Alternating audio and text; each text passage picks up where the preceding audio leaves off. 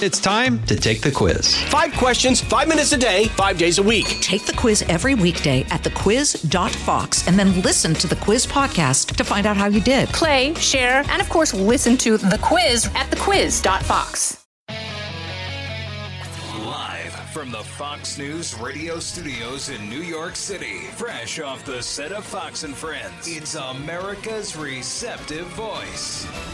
Brian Kilmeade. Get ready, everybody. Wednesday edition of The Big Show coming your way. Maria Bartiromo, yes, the same one who does Mornings with Maria, will be here. Fox News. And, of course, the bottom of the hour, uh, Mark Penn put together a great column. He had a, a quick analysis of who these uh, 170 million people voted for and why. And he turns out most of America is not extreme. They are moderate. And that's what his takeaway was from this election. And more moderates went with uh, Joe Biden right now, he's got 78 million votes. The president 73 million. Both extraordinary numbers. The first and second most votes in the history of elections. So the president outstripped his 2016 performance by 8 million votes. But why and who? We'll have a quick look, quick look at that, and then we'll take your phone calls one eight six six four zero eight seven six six nine. We got some huge news. Uh, Pfizer said, "Hey, you know that vaccine I told you about last week? It's not ninety percent effective it's 95%. And we might be able to send it out this month. Buckle up. Let's go. Now, with the stories you need to know, it's Brian's Big Three. Number three. Are you an expert in voter fraud? No, I'm not. Well, why then is Twitter right now putting purported warnings on virtually any statement about voter fraud? We're simply linking to a broader conversation. That's taking a disputed policy position and you're a publisher when you're doing that. Fiery, to say the least. Big tech, big trouble. The brawl on Capitol Hill and how all sides agree regulation of Facebook, Twitter, Google, social media has to weigh in here, and it's got to stop because they are cooperating with each other for causes and against President Trump. Among the monster groups that keep down Trump's stories and messaging, uh, all three of them are guilty of it. Number two. With Thanksgiving around the corner, follow recommendations from medical experts. Getting together with your family via Zoom to ensure your loved ones stay safe is the right thing to do. Wear a mask, take it off when you eat or drink, then put it back on. Keep six feet apart as much as you can. And try not to share utensils. And don't breathe. Virus surges, vaccine fast tracked, and state after state begins cracking down on our freedoms to the point where they even want to regulate us in our own houses. I'm not kidding. This got to stop. Number one. This is a slightly different situation from Floyd. These were scanned votes that are on a memory card, whereas Floyd were a, a box of unscanned votes. The reason you have the audit is because human beings are going to make mistakes, and you find those mistakes and you correct those mistakes as you go. Gabriel Sterling He's head of elections in Georgia. More problems. Fight till it's right. President Trump gains more votes in the Georgia recount while rapidly running out of legal options, it seems, in Pennsylvania, Nevada, and Michigan. But it has not stopped Trump from making big moves, firing drawdowns, and possible missile strikes. But it's time for maybe Trump to start transitioning. What do you think? I don't even think if he ends up winning, no one's ever going to fault him for saying, "Hey, I, I released ten million dollars so they could set up offices." Hey, I'm, I just wanted to make sure they're all read in on intelligence. After all, Kamala Harris is on the Intelligence Committee, and he used to be vice president, so Joe Biden would get it anyway. And then you just let people set up, and no one will fault you because the let you know what they're going to do if the, if it is not President Trump in 2021, everything will be blamed on him. And now they'll say, well, if he only didn't transition right away, if he only transitioned right away, none of this would have happened. If I'm the president, I just don't give don't give people a free shot, especially if you're not in office anymore. Here's Gabriel Sterling on this revelation. Yesterday in another county, Fayette County election, uh, they found out they didn't upload votes stored on a memory card. Oh, it happens. So they had 1,557 votes for Trump, 1,128 for Biden. So he gained another 400 uh, votes. So it puts them under 13,000, the difference between. So 300,000 ballots left to hand count in Georgia out of the 5 million uh, that they are recounting in Georgia. The question is will the president spend 8 million to do a recount where he lost by 20,000 reportedly in Wisconsin? We will see. Here's Kayleigh McEnany, cut four.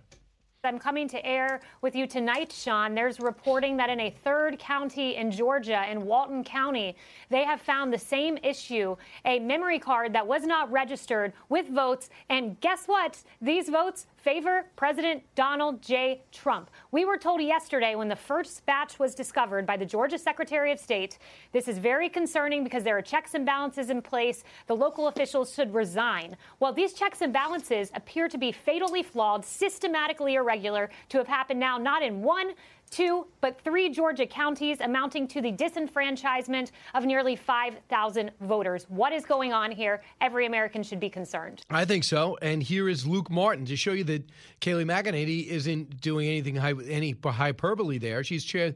Uh, Luke is chairman of the Floyd County, Georgia GOP. Cut two. What we had in Georgia was the risk uh, limiting audit, which where, where we had people come and count the actual paper ballots to compare it to uh, what the machine totals were on election night or shortly after when each county certified uh, our own results. Um, we were surprised here in Floyd County to find out that there were 2,700 uh, uh, extra ballots, roughly.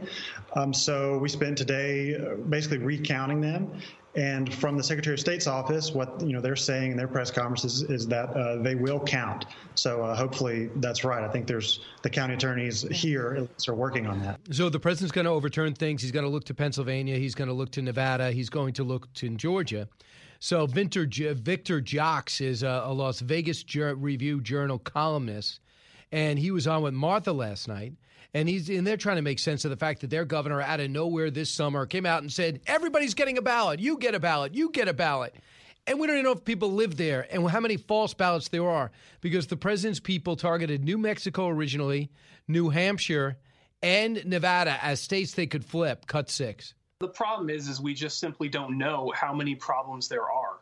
Uh, the Clark County Registrar, the it, which is the county that Las, Las Vegas is in, uh, said they don't have anyone looking at voter fraud issues, and so we simply don't know how widespread uh, the problem is. Now, that's certainly not proof of widespread fraud, but what my experiment showed, what some of the research the Trump campaign is coming up with, shows that widespread fraud was certainly possible. And the lack of interest by by elected officials, by election officials, is simply concerning uh, and frankly irresponsible. So it starts with digging into the data that's already there, not just assuming that the election was conducted honestly and with integrity, but going and trying and trying to find out if anyone cheated and not expecting them to come in and admit it after the fact. All right, and I'll talk more about this with Maria, and we'll talk about Michigan and what the vote was last night. A little bit of controversy there, and what do you think the administration will do in Pennsylvania? They might just be out of options. Meanwhile, on the coronavirus, some great news about Pfizer.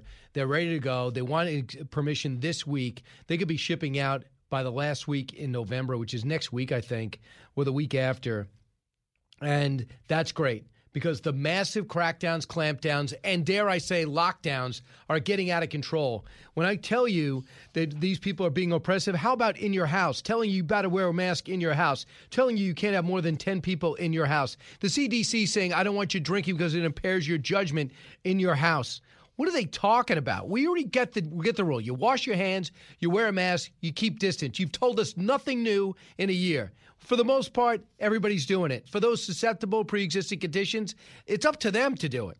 In Ohio, the curfews for 21 days to limit activity and contacts. In California, retail, 25% capacity. Church, outdoors only. Gyms, outdoors only. Uh, restaurants, outdoors only. Bars, closed. Schools, closed. Wow.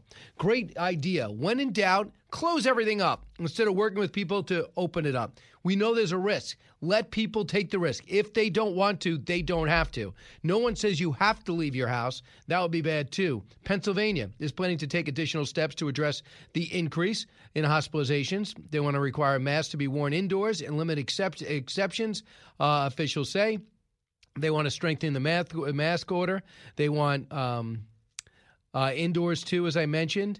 And they also want to apply indoor facilities. If you have people in your home, uh, not part of your household, they are going to be asked to leave. Fantastic. Uh, we'll see how all this stuff flies with the American people because we know that Senator, Fein, Senator Dianne Feinstein walking around Capitol building without a mask on. What is she crazy? She's 91 years old in um, unsanitized areas. We also know that Chuck Grassley has it. He tested positive. He is 87. You got to look out for that. Uh, Rand Paul pledges to fight Biden on the lockdown and forcing us to wear masks. He feels he has the antibodies because he had the virus already. Maria Bartiromo is next. Then Mark Penn, the managing director of the Stagwell Group, will tell us who voted for whom and what party, uh, what part, what each party should pay attention to uh, to win that Senate election, those two Senate elections in Georgia. Brian Kilmeade. It's Brian Kilmeade. I'm Charles Payne. Listen to my Unstoppable Prosperity podcast so I can get you making money right now. Whether stocks are hitting new all time highs or in free fall mode, opportunities abound. So, why are so many potential investors still sitting on the sidelines? In a new season of my podcast, I'm going to get you in the game. After 38 years on Wall Street, I'm ready to impart some lessons and get you invested in the greatest wealth generating machine in history. Listen anytime, everywhere at foxbusinesspodcast.com or wherever you listen to your favorite podcast. As many of you know from your own life experiences, a life in so called blue collar work is something to be proud of. It is very rewarding to work that has impact on your friends, your neighbors, and your family's lives. Great successes can be had in the blue collar career. There's no degree requirement for achieving comfort, peace, and freedom. While schools cut shop classes and funnel students into colleges, there are plenty of options for hard workers who are ready to take advantage of open positions. Many young people today assume that college is the only way to achieve success in life. That is not true. Let me introduce you to Ken Rusk. Ken spent his younger years digging ditches and working in construction. He never went to college. Instead, he made goals, planned, and worked hard for 30 years. Now, Ken is a successful entrepreneur with multiple businesses and revenue streams.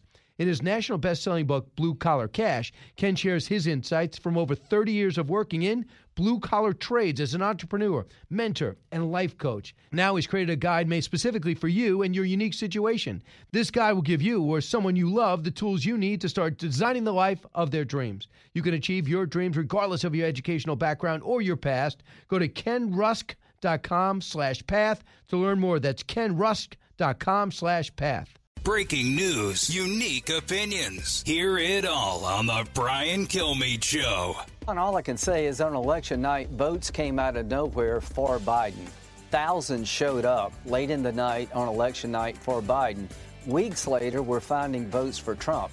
All I can say is I've said on your show that voting by mail will be the end of the Republican Party if we don't have a system to verify signatures. All I'm asking for is that Georgia have a bipartisan group to verify a signature on a mail ballot, not leave it up to a single individual. Here's what I predict. If you had an audit of all these signatures on envelopes in Georgia and you had people who know what they were doing, I bet you the rejection rate would be more than 0.3%.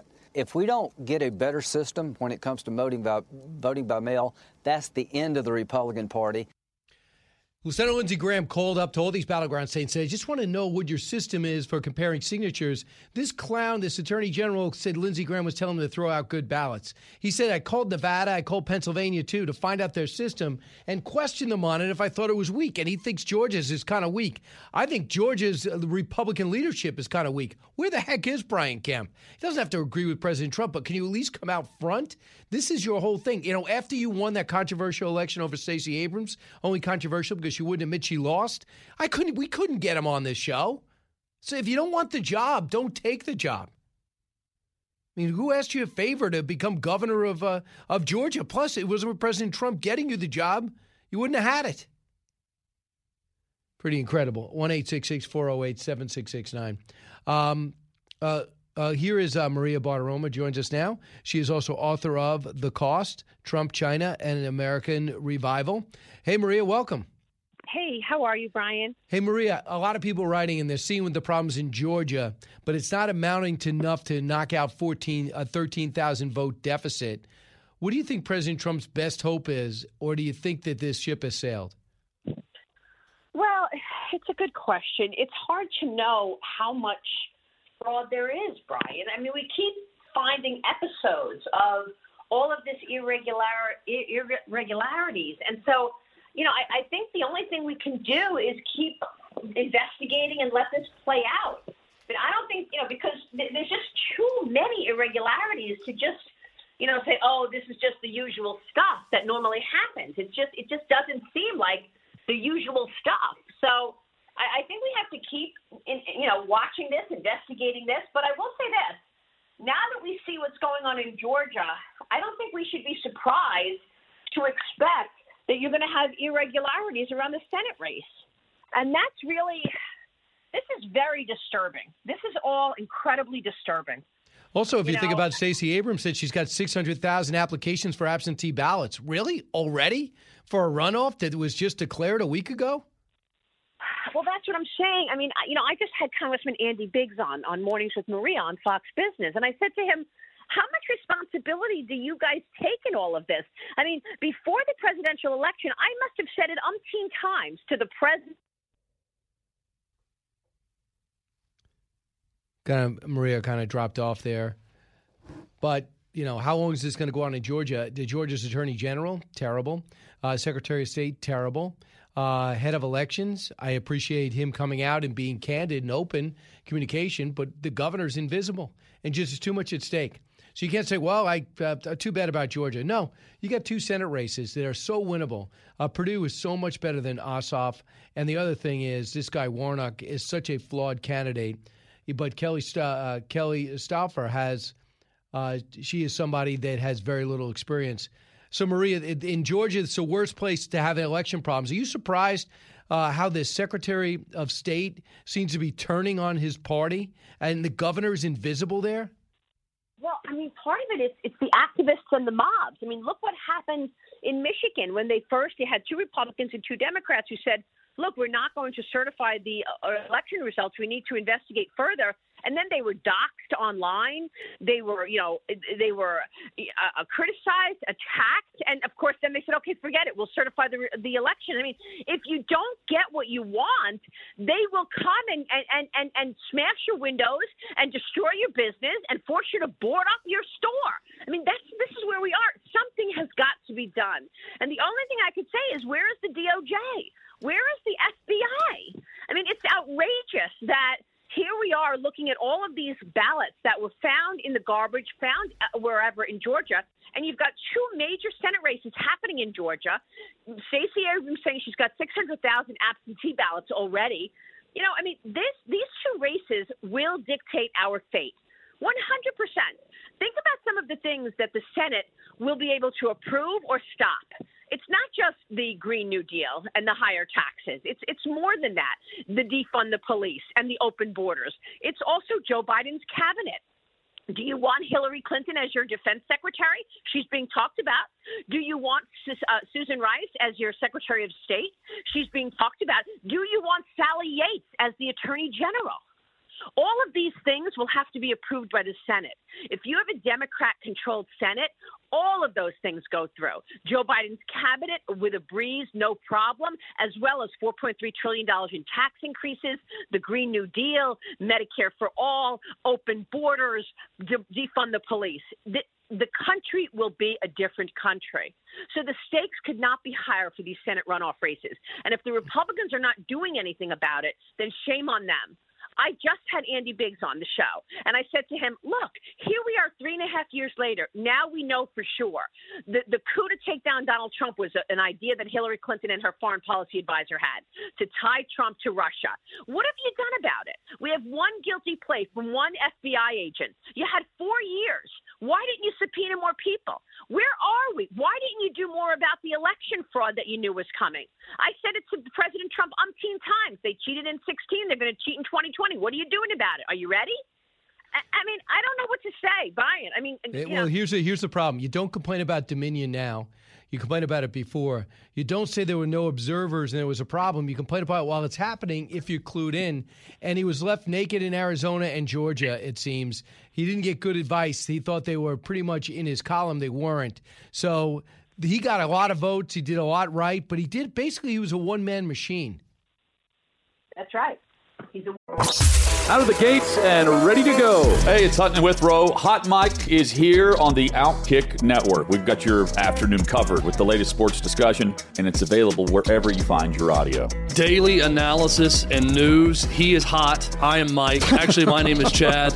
His name is Jonathan, but you get the picture. We're going to bring it every single day. Whatever you want to call us, we'll respond to. We just want you to respond to what we're dishing out every day. And while you're here, we hope you subscribe to the podcast, like, subscribe, and share.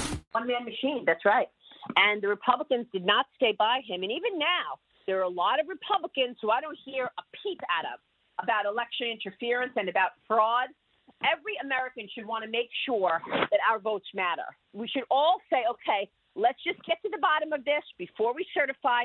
Let's make sure we don't have any hanky panky going on in any more races. That's not happening. You have a handful of people who are saying, yeah, we want every legal vote counted, but you don't have you don't have i mean lawyers right now are mm-hmm. bullying other lawyers to not work with trump tucker did it last night on his show there are law firms right now who are outing other law firms saying do not work with the Trump administration. So you've got leading law firms dropping out of working with the Trump campaign right now on election interference and election fraud.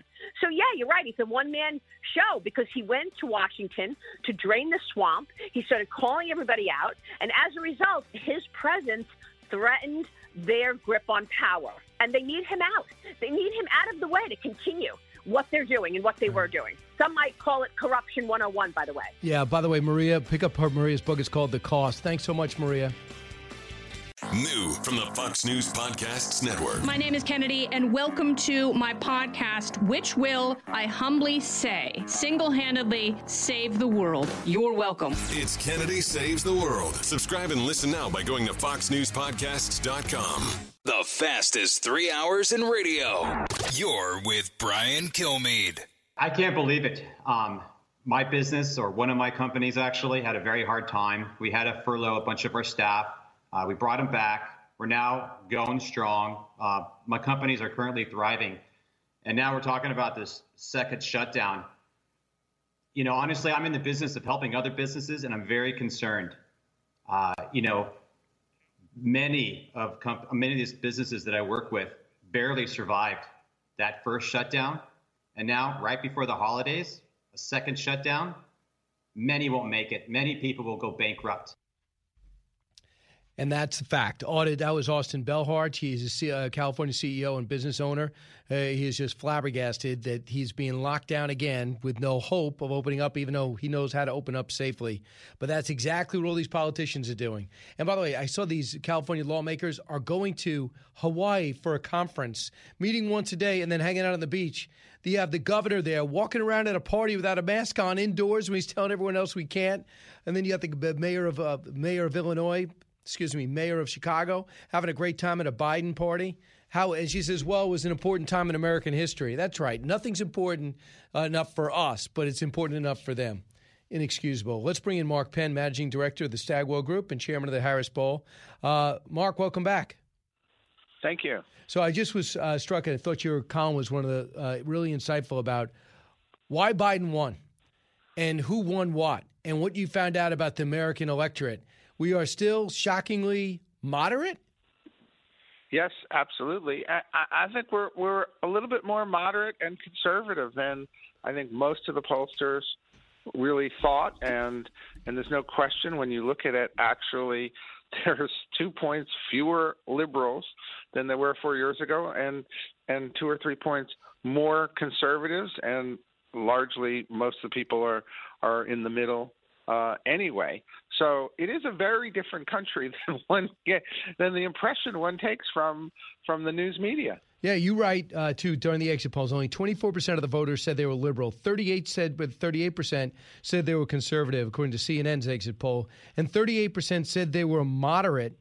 Uh, and that's and you, that to me is is stunning. And I guess Joe Biden must have felt that because he kept uh, basing him uh, talking about how he was a moderate, even though most of the people making all the noise, Elizabeth Warren and Bernie Sanders and AOC, anything but moderate. Well, and I think that's why you saw, you know, Congress tighten in in many in many respects. And when we re- when I really went through the exit polls and didn't start with a preconceived notion, you know, the real change here was a group of moderate men who voted for Trump the first time and although the changes overall are frankly small, uh, really the people who swung it were not women, right? Many uh, women actually, particularly white women, voted more for Trump than than last time, which I think was a surprise when you when you look through the the exit polls. But these moderate, better educated men, they were 30 points for Trump last time. They dropped to 23, 20, wow. 23 points, and that's really what cost him the election. You said overall, though, moderate 30 points. Uh, you said Biden expanded the Democratic lead over moderates 30 points to 12 uh, uh, from 12 in 2016. So that's a huge difference how people viewed Hillary Clinton.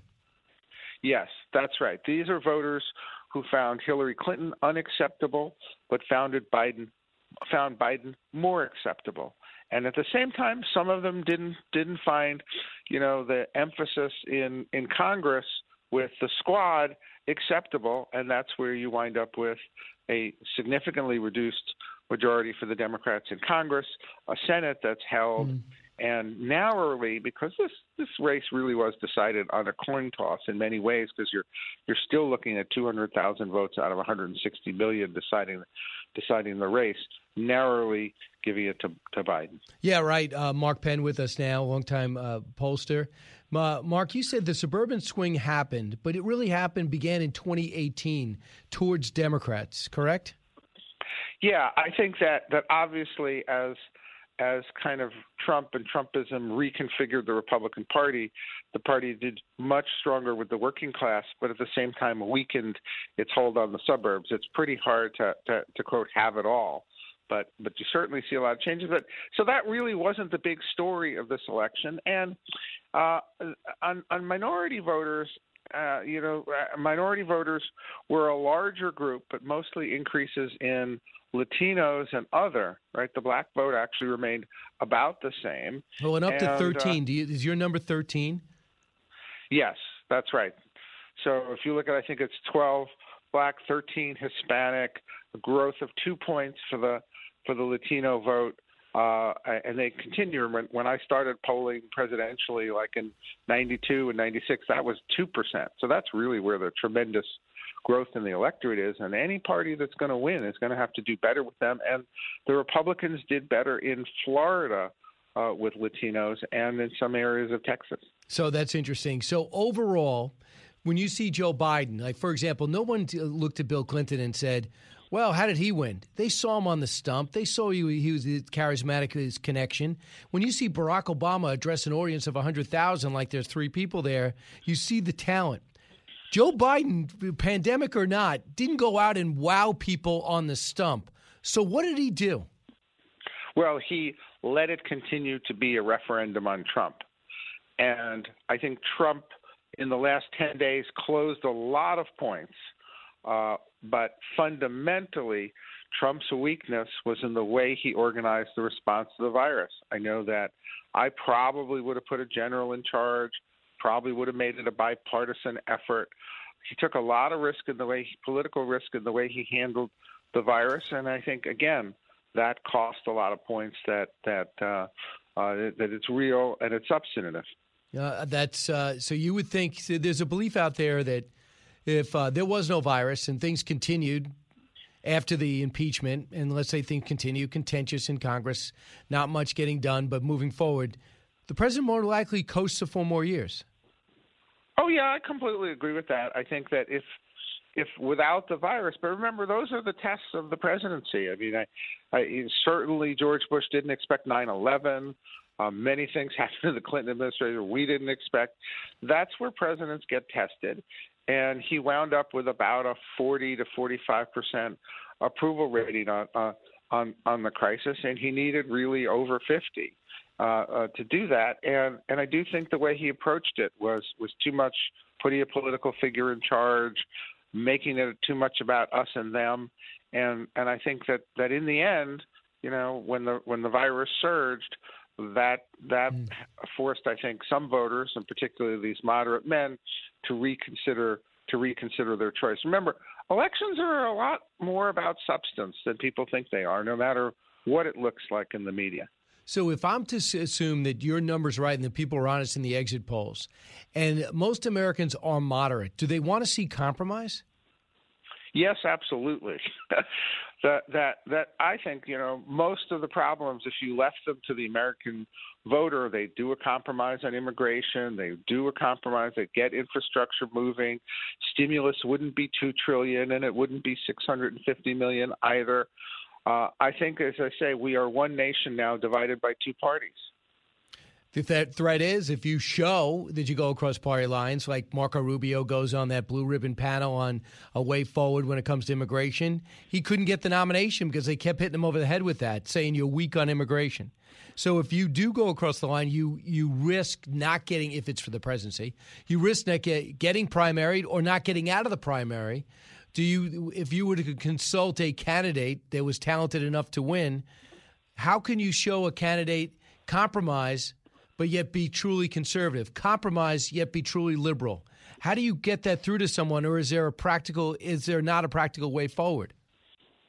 Well, that's the conundrum that that that people in politics face. And at a certain point, you know, President Clinton used to say to me, he said he would say, "Good policy is good politics." And so, at the end of the day, mostly what happened with the immigration group was they didn't succeed. So, what I would say, look, if you succeed and get these things in place, it will play pay political dividends because what are you in politics for? Are you in politics to get reelected, or are you getting reelected to do things? It, it's not the reverse, and I think that's you know you have to take the risk. Mark, with these mail-in ballots, I know you don't do elections or election fraud, but when you talk about these ballots and the role they played, the fact is we had so many mail-in ballots, and the president wins on election day, but he doesn't win. It doesn't seem yet uh, he wins an election. How do you look for these unsolicited ballots to continue when the pandemic is over?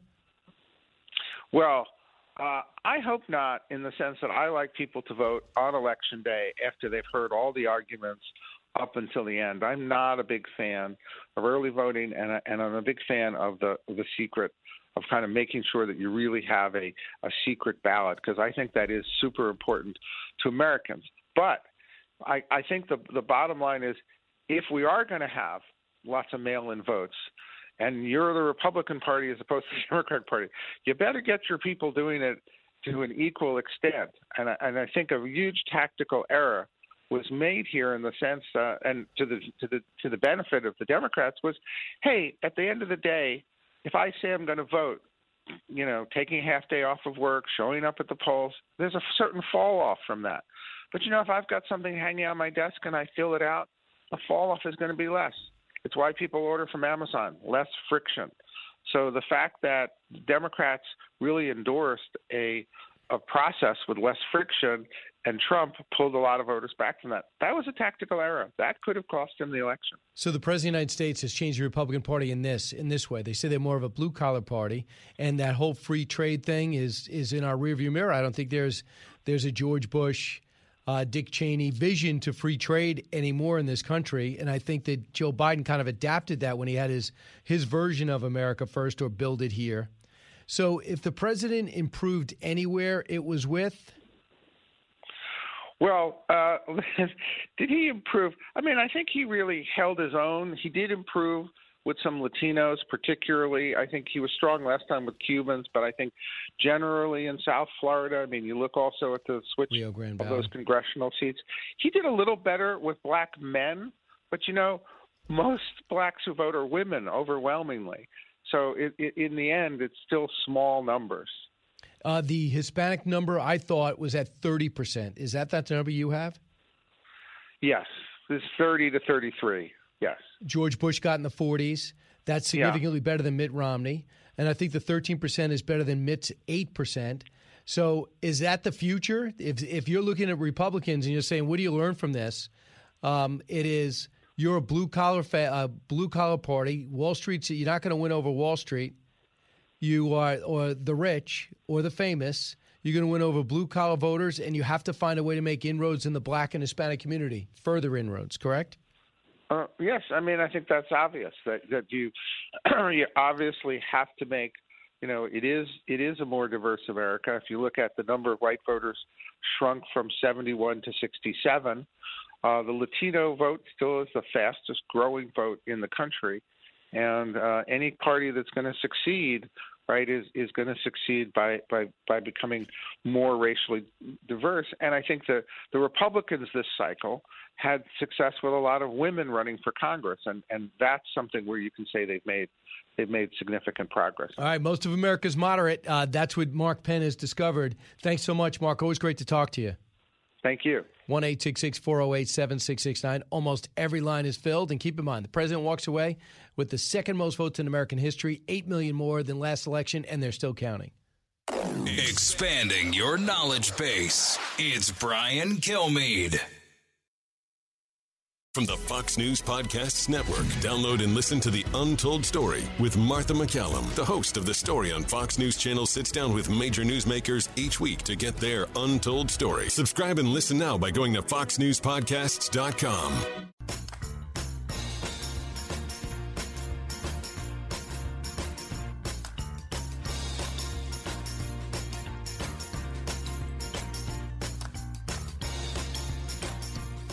The talk show that's getting you talking. You're with Brian Kilmeade. Hey, welcome back, everybody. Let's go to Dan listening on the app in Springfield, Missouri. Hey, Dan. Hey, Brian, thanks again for taking my call. Uh, one thing I want to say is that, you know, obviously it's not over, right? Uh, no one's uh, no one's turned any votes or, or, or counted. Uh, it's, we're still counting. But my question is, is now we're going to believe pollsters? I mean, I, I get it's an exit poll, but uh, your thoughts on that? I true. You got to have that people be honest. He looks at the exit polls. what I like about Mark, he's not working for anybody. You know, he's just out there doing surveys, setting up for companies. He used to be in politics, so he said, "All right, let me just see what the pollsters have told us." So what I like about him is I'm not describing to a Republican or Democrat, and he was, um, you know, he's on the outs with the Clintons uh, for the most part. And I also said he's got, even if he was supporting a candidate this is the after action report. It's almost like looking at the Super Bowl the next day. Uh, so you got a while until the next game. So you might as well find out why you lost or won. So that's what I thought. I thought it was kind of interesting that most Americans are moderate. Do you find that? Do you, would you find that hard to believe in real life, Dan? No, I think I think he's I think he's right. I think we I mean I mean my personal beliefs is I'm I'm more I'm more I'm more right. But uh, you know, when I was younger, I was a little bit more liberal. So you know, I guess it's that uh, old saying that uh, Churchill uh, had to say. But I think moderation is, is is why we why we meld so well together as a country. I hope that no matter who wins, that we can do that again. Yeah. I would hope so. You know it's going to happen? No one's going to choose it. They're only going to have to, and that's why the Republicans need to win the Senate. If they don't, uh, Joe Biden's just going to steamroll everything. Dave, uh, you're in California listening online. Hey, Dave. Hi, Brian. Thanks for taking my call. I, I'm just asking about that Senate race in Georgia. Yep. All these uncounted uh, uh, votes that they found, do they not go with the uh, senators also? No, the thing is, you have to figure it's about 5,000 votes. Even if he got all of them, he needed uh, Perdue needed 14,000. So it wouldn't have added up to that yet. But we'll see. They're not done till till midnight tonight. Uh, Gordon, WLKF in Lakeland. Hey, Gordon. Hey, thanks for taking my call. You're my favorite talk show host, and I will reciprocate. You know, you read your emails, and you know I'm the guy that lost a four to three decision in the Florida Supreme Court and almost saved Terri Schiavo's life. So you know I'm a conservative, yep. and I don't support any free handouts. But you were totally wrong yesterday when you were talking about student debt. Okay, the GOP lost to Pelosi twice in a row and that's chiefly because the students have paid back a dollar and twenty-two cents for every dollar borrowed. The Department of Ed has made money. This is the only loan instrument that has eighty or ninety percent default rate, and college used to be free or real close to it. So, although you know I don't support a free handout, if, if these GOP lawmakers say bankruptcy for me but not for thee, and they're not willing to admit illegal price gouging, you're conservative. Since when has price gouging been okay? Price gouging as in tuition, tuition or the loans? What now? Price gouging as in the tuition gets too high or the loans? The well, interest rates the on the tuition, loans? Well, the tuition directly affects the loans. Since we own the debt, we don't guarantee most of it. We own about 90% of it. If we forgave every single bit that all these liberals want, it would cost zero tax dollars, it would cost zero liability, and it would scare the daylights out of the Department of Ed. They would stop bleeding us to death. Very interesting. Uh, I think student debt's a hot issue. I just want to do it responsible. From the Fox News Podcasts Network. I'm Ben Domenech, publisher of The Federalist, and I'm inviting you to join a new conversation with the smartest thinkers out there about the country and where we're going. Subscribe to the Ben Domenech Podcast. Subscribe and listen now by going to foxnewspodcasts.com. Live from the Fox News radio studios in New York City, fresh off the set of Fox and Friends, it's America's receptive voice. Brian Kilmeade.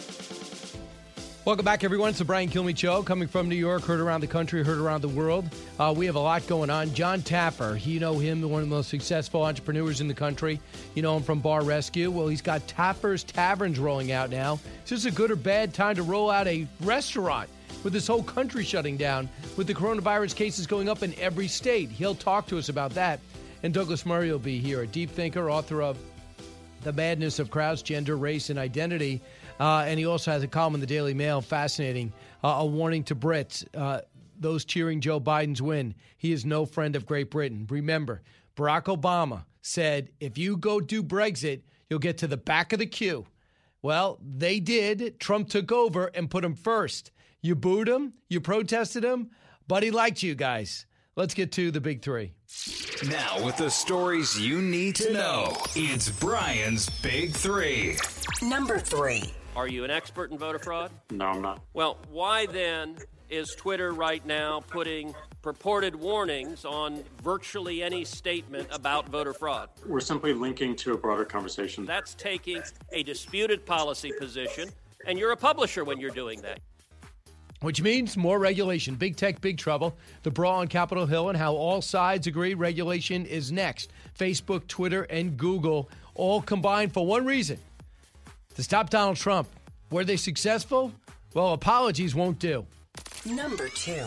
With Thanksgiving around the corner, follow recommendations from medical experts. Getting together with your family via Zoom to ensure your loved ones stay safe is the right thing to do. Wear a mask, take it off when you eat or drink, then put it back on. Keep six feet apart as much as you can. And try not to share utensils. Or breath virus surges, vaccine fast track, state after state begins cracking down on our freedoms. They don't call it a lockdown, but it is a lockdown. They even want to know what's going on in your house. Number one. This is a slightly different situation from Floyd. These were scanned votes that are on a memory card, whereas Floyd were a, a box of unscanned votes. The reason you have the audit is because human beings are going to make mistakes, and you find those mistakes and you correct those mistakes as you go.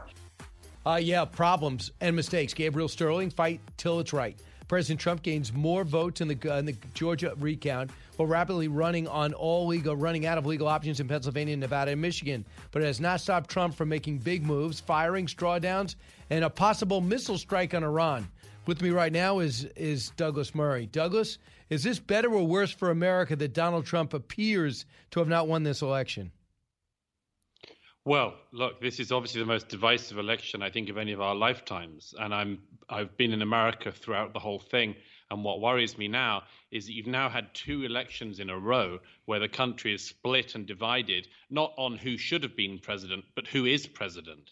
You know, in 2016, uh, the Democrats, significant swathe of the Democrats, just didn't accept that Donald Trump had won. They made up all sorts of claims. They said the Russians had hacked the election.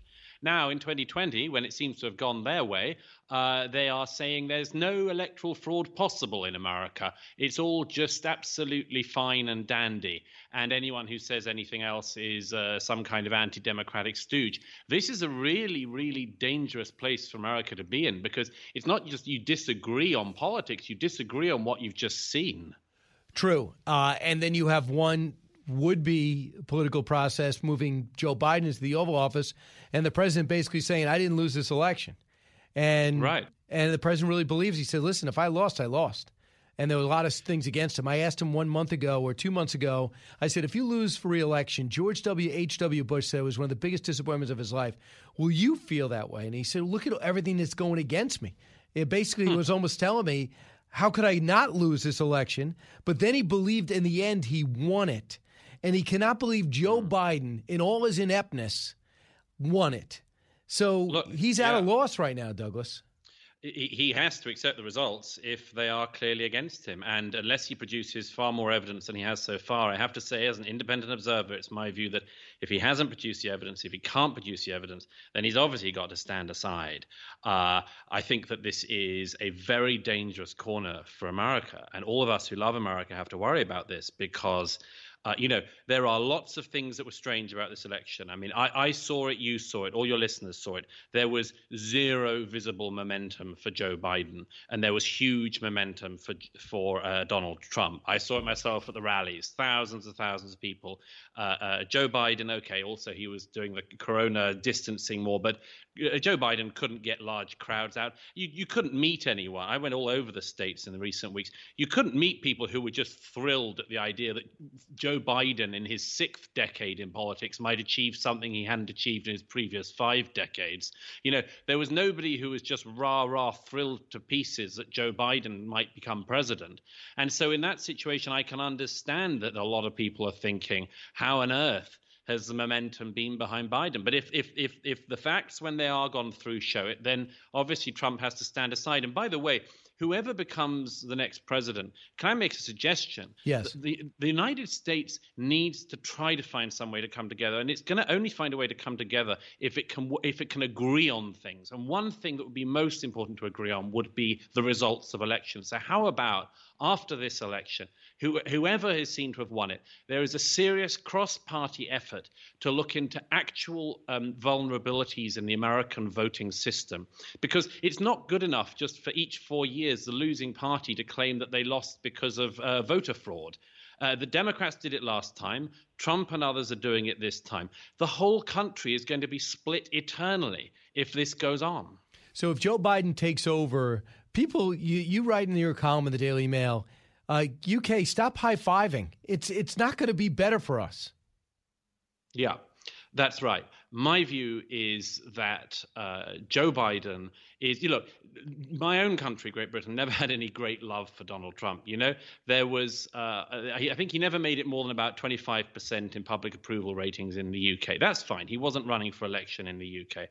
But the interesting thing to note in this is that although Donald Trump had a sort of slightly, uh, you know, the British was, weren't never that keen on him, nevertheless, they should have been because for the sake of Great Britain, he was an infinitely better candidate uh, than Joe Biden. Donald Trump was in the process, it's worth remembering, of seeing through a serious, comprehensive, and generous trade agreement between the UK and the US. And there were brilliant people involved in that Robert Lighthizer, the trade ambassador, and others.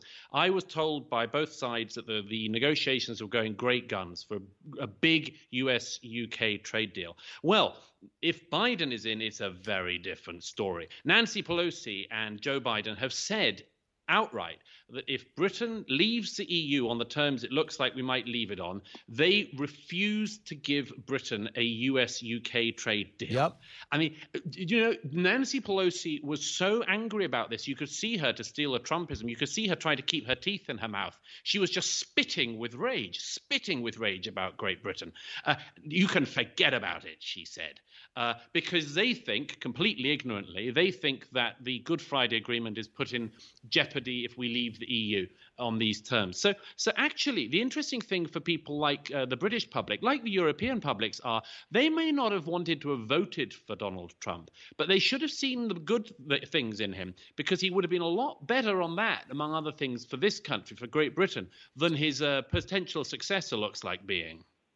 That is uh, true. The other thing that's interesting is that the British, the the Europeans, including you guys or the UK, have uh, realized, okay, the U.S. is making it clear they want us to spend more in our military, and they're making it clear that NATO's got to prove itself and shows it's still valid today. And I'm personally, I'm pro NATO, and I was not mm. thrilled with that. But what it forced Europe to do is say, what if we're alone?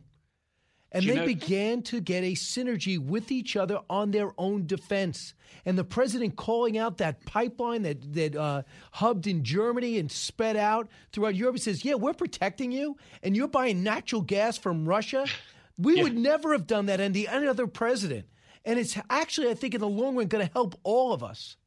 Yeah, you know, I, I, couldn't agree more, Brian. At the end of this, pre- if this is the end of the Trump presidency, then among other things, people should have the grace to recognize the things now that they didn't have the grace to recognize during the presidency that Trump got right. You know, you heard all these people from across Europe saying throughout the presidency that Trump was anti NATO. He wasn't anti NATO. He said exactly the same thing as every single one of his predecessors, Democrat and Republican, had said, which is the European powers have to pay their their rec- required uh, subs to NATO. Every single president said that. Uh, the thing was, Trump said it really clearly and made it clear that he meant it. And you know what? the countries in NATO that were free riding ended up paying up. It worked. But but here was the press internationally saying, particularly in America, oh, this is an anti-NATO president. Nonsense. He demonstrated himself to be the most pro-NATO president imaginable because he made NATO work and pay. I, I, thought that was clear. And just because you're not going to be friends with someone doesn't mean you're actually helping them. Sometimes your best boss come is very tough, tough with you. Your best coach doesn't kiss your butt or pander. Yeah. And that yeah. that's what I think the case was, and I think that's how we're going to look at it. And then you look at the Middle East in terms of foreign policy. It was that horrible Iran deal that allowed Trump to win, and then looked at all these other nations and say, "We agree Iran's the problem and Israel isn't." And now we're watching Bahrain establish relations. They're establishing tourist uh, uh, flights back and forth. And we know the same thing with Sudan. And we know the same thing with the UAE. And that's not going away. I mean, how do people no. look at that as a problem? You know what? Uh, uh, uh, the, there's an interesting thing going on in Norway at the moment. You don't often get to say that. Uh, uh, the, the, Nobel Prize Committee is in a bit of a problem because last year they gave the Nobel Peace Prize to somebody called Abiy Ahmed, the Ethiopian Prime Minister. And this week uh, he's announced war in. in the Tigray region of his country, yeah. and and he's refusing to de-escalate, and he's refused all, all calls for dialogue. Now, here's the thing: the, the, the, Nobel Prize is forever being given to people who end up announcing a war a few hours later. Uh, it happened with Yasser Arafat. Yeah. And other, otherwise, they give it to people who've never done anything, like Barack Obama. Uh, Donald Trump in the last few months alone, has overseen deals that have seen historic peace accords and normalization between Israel and multiple other countries. I bet you anything the Nobel Peace Prize Committee won't bother to recognize that. Nobody will bother to recognize it. And we get back to one of the fundamental things, like NATO, like all these other things people have been because they've been so keen to criticize President Trump, and goodness knows there's all sorts of criticisms you can make, but they've been so keen to criticize him, they haven't had the decency and the integrity to point out the things he's done that are unadulteratedly good. And peace deals in the Middle East are unadulteratedly good, but nobody, including the Democrats, can even bring themselves to admit they've happened. Yeah, and we're talking to Douglas Murray here. Uh, deep thinker has a real handle of uh, a life in and out of our country. But inside our country, Bernie Sanders is under the belief he's got a seat at the table that he's going to hmm. make Joe Biden uh, the most progressive president ever. Listen to him. If your question is, do I expect that the Biden administration will do everything that Bernie Sanders believes? No, I don't.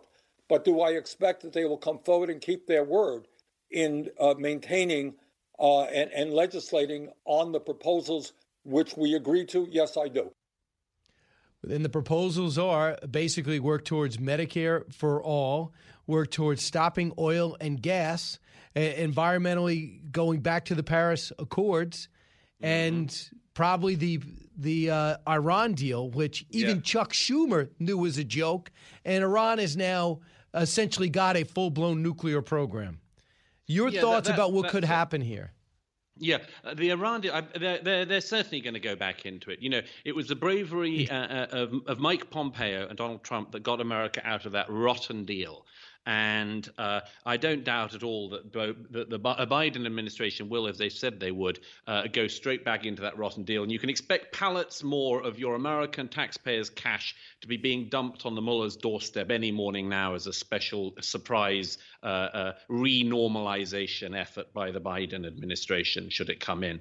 But but uh, as for Mr. Sanders, uh, it's a very interesting one, isn't it? Because because Biden has been able to run on pretending to be Mr. Absolutely mainstream, you know, G shark, you know, if you vote for me, uh, it'll be business as normal. But of course, we all know that even if uh, Biden was in the first flush of youth, uh, which nobody could say he is, uh, he'd have a hard time fighting off the far radical yeah. left of his own party. That's where all the movement is in the Democratic Party. It's with uh, Crazy Bernie, it's with AOC. No wonder these people are expecting a seat at the table. They are the movement. They're the people who get the voters out these days. That's so funny you're using Trump's terms. Uh, and lastly, Douglas, you saw the violence over the weekend, and all they wanted to do was show respect for a president that they have for the last four years and want four more. And it ended up being uh, violent and targeted. And you saw what Black Lives Matter's done with this country. What's your what's your sense on Antifa and others causing havoc in our cities? You know, I saw Antifa up close. I infiltrated them for two nights in Portland, Oregon last month before the election. And on election night, I was just north of the White House and I saw Antifa gathering there. I videoed it. I went over to video and record it. By the way, the world's press were all pointing their cameras to the White House and ignoring that this paramilitary group was changing into their black costumes in the doorways right beside them. I went over to try to video them and show what they were doing, and they immediately turned on me, these uh, thugs of Antifa, who are just fascists. They're just fascists. They've got to drop the anti bit. Nobody's being fooled anymore. Uh, and they threatened me, they pushed me, they tried to get me away. And thank goodness there were some police a couple of blocks later. Uh, these people are thugs and it is a scandal that a, the, the, leading democracy in the world, America, uh, has has city after city where these paramilitary fascist thugs are allowed to go around and intimidate journalists and tell people they're not allowed to record and not allowed to report. It's an absolute scandal, and whoever is president should crack down on them. But I'm afraid mm. that I can't see why Biden would. I don't see how he will. He, he doesn't even believe they exist. He thinks they're just a kind of metaphorical idea, you know, an idea that sometimes shoots people in the head. Douglas Murray, I hear your frustration. I appreciate your courage, and thanks so much for your candor. He's the author of The Madness of Crowds. Always great to have you on, Douglas. It's a great pleasure, Brian. All right. Uh, we come back, your calls, then John Taffer. Don't move. Challenging conventional thought and wisdom. You're with Brian Kilmeade. Get this and all your favorite Fox News podcasts ad free on Apple Podcasts with Fox News Podcasts Plus. Just go to foxnewspodcasts.com for all the details. He's so busy, he'll make your head spin. It's Brian Kilmeade. We go. Let's go out to KZRG. Mark is in Joplin, Missouri. Hey, Mark. Hey, uh, good, good, uh, good morning. And uh, I'd just like to say that there's so many people that seem to hate President Trump, but they can't tell you why. You know, know, you ask them why, and they say because of things he says. I said, What's he saying? They can't answer. They say he's Hitler. I said, What do you mean he's Hitler? They can't answer that. So I'm, I'm I know they're brainwashed, and, and I'm wondering whether there hasn't been any subliminal messaging going on, which I would suspect CNN or CNBC. But during no, the second, no, debate, there's no subliminal. It's straight ahead. He's terrible, but it doesn't matter. Uh, the, he still has more passion for him than against him and inc- increased his and increased his vote total. Will ninety five three MNC Indiana. Hey, Brian. Thanks a lot. Um, yeah, I think you did a great job uh, interviewing Mark. I'm going to leap back just for a moment here, but the last question that you asked him uh, was, I thought, was about what things have happened policy-wise that Trump's put into uh, motion that might be sticky. You know, that might still you know, hang around. And, you know, each uh, new regime seems to say they're going to reverse this, they're going to reverse this. But I think that Trump is a businessman. He saw other company, rather countries, as uh, competitors. So I just wonder, uh, what do you think that he's done uh, in that sense might, you know, stick around and still be good for him. I think a lot. He's going to take on China and put in some uh, executive orders that are going to be almost impossible politically for him to reverse. His Middle East policy is impossible to touch. It's so good. I just worry about the troop withdrawal. I don't think we have enough people there from the Fox News Podcasts Network. Download and listen to The One with Greg Gutfeld, the co host of The Five, like you've never heard him before. You know him, you love him, you want to be like him. Subscribe and listen now by going to FoxNewsPodcasts.com.